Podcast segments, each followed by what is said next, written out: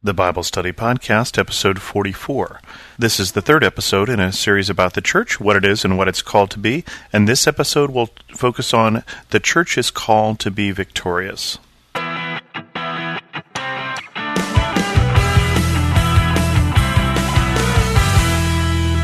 Welcome to the Bible Study Podcast. I'm your host, Chris Christensen. Before I go on with this episode, I should tell you that if you don't listen through to the end, it'd be easy to misconstrue what I'm going to talk about here. So if you're not going to listen through to the end, just skip this one. And I say that because this particular topic has words, I believe, of hope for the church, as well as potentially words of a rebuke. And so it's important to listen to both there are a number of places in the Bible where it talks about the church as being at war. The most obvious ones are those verses that talk about putting on the whole armor of God. But there are also verses as strong as the verses from Revelation, which seem to indicate that the church is involved in the struggle between God and Satan in a very spectacular way. And I'm going to read here from uh, Revelation chapter 12. And there was a war in heaven. Michael and his angels fought against the dragon, and the dragon and his angels fought back. But he was not strong enough and lost their place in heaven. The great dragon was hurled down, that ancient serpent called the devil or Satan, who leads the whole world astray. He was hurled to the earth, and his angels with him. Then I heard a loud voice in heaven say, Now have come the salvation and the power and the kingdom of God and the authority of his Christ. For the accusers of our brothers, who accuses them before our God day and night, has been hurled down. They overcame him by the blood of the Lamb and by the word of their testimony. They did not love their lives so much as to shrink from death. Therefore rejoice, you heavens, and you who dwell in them. But woe to the earth and the seas, because the devil has gone down to you. He is filled with fury, because he knows his time is short. There's obviously many different ways to interpret, I think, anything in Revelation. And one way to interpret this passage would be this is the fall of Satan originally, but that doesn't explain a couple things in it. It doesn't explain how Satan would at that point be called the accuser of the brothers, because that's too soon. It also doesn't explain how he can be overcome by the blood of the Lamb, because the Lamb hasn't been slain yet. Jesus hasn't come and died yet until much later and how he can be overcome by the blood of the Lamb and the word of their testimony. It's describing people here who are covered by the blood of the Lamb, who are Christians, who are testifying to their faith, and who do not shrink from death. It's describing those who stand up for their faith, and especially, obviously, those who have been martyred for it.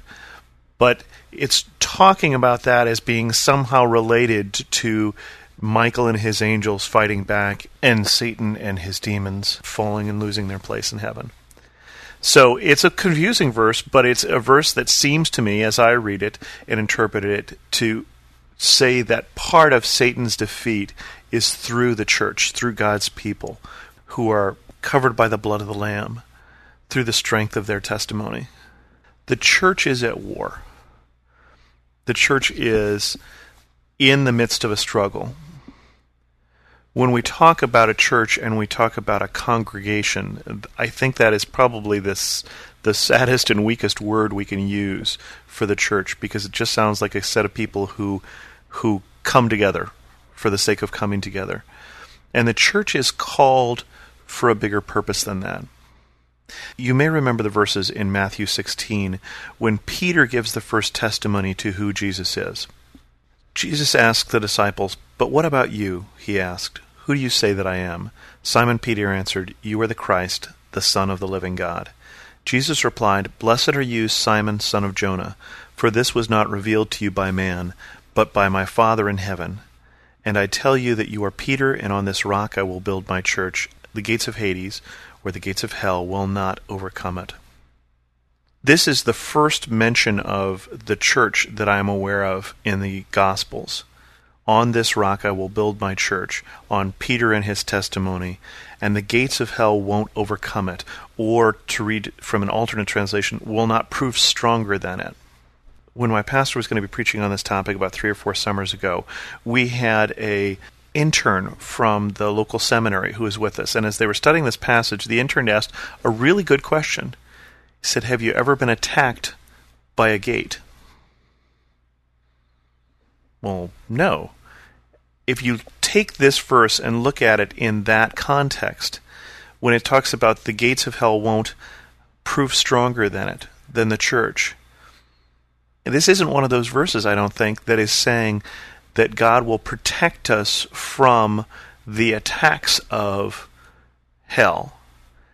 I believe this is one of those verses that's saying that hell won't be able to stand up to the attack from the church. The church is not called to be on the defensive. The church is called to be on the offensive, to be taking ground back for Jesus. Now, and this is where it's important that we get to that second part, because I think one of the problems that the church has had historically, and I think today still, is that we forget who we're fighting. And so let's remember to look at those passages on the armor of God again, which we studied earlier from Ephesians 6. Finally, be strong in the Lord and his mighty power.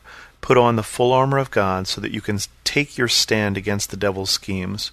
For our struggle is not against flesh and blood, but against the rulers, against the authorities, against the powers of this dark world, and against the spiritual forces of evil in the heavenly realms we have gotten confused sometimes in the church who the enemy is. And I don't know who your boogeyman is, whether it be Muslims, whether it be people who are gay, whether it be people who are Jewish, whether it be people who are Hindu, whether it be people who are different from you, or whatever. Those are not the enemy.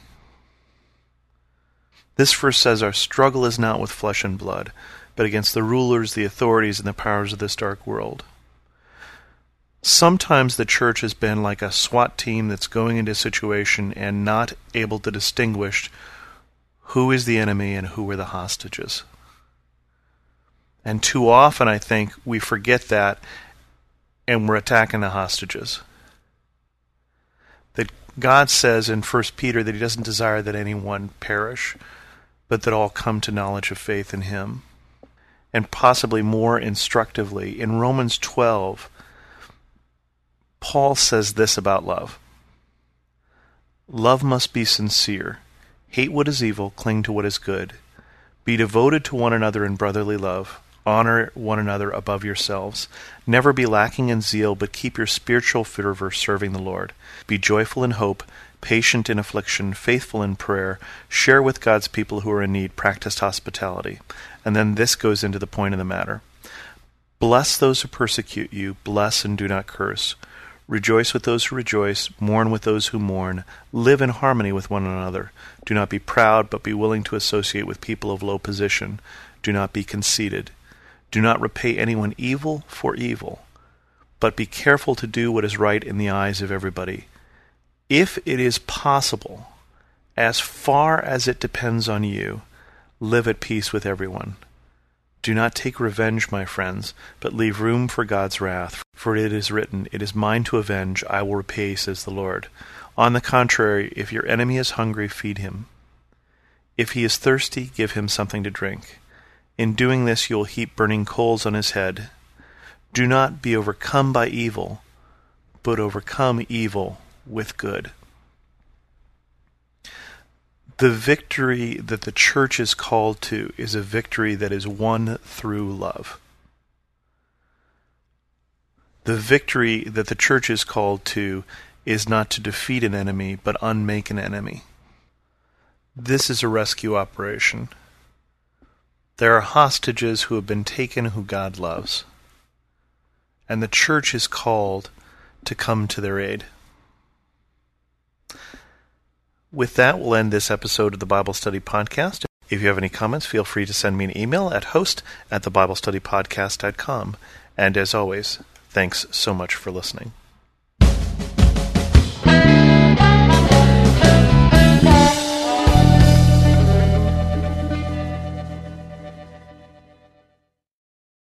The best and the brightest served up daily by the sharpest minds in content delivery, pod show, and limelight.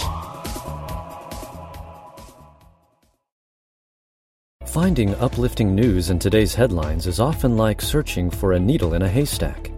At the Story Behind podcast, we believe in the power of finding heartwarming tales and are happy to share empowering stories with you every week.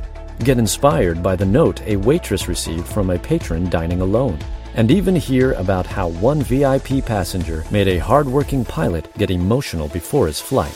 To start listening to the Story Behind podcast, visit lifeaudio.com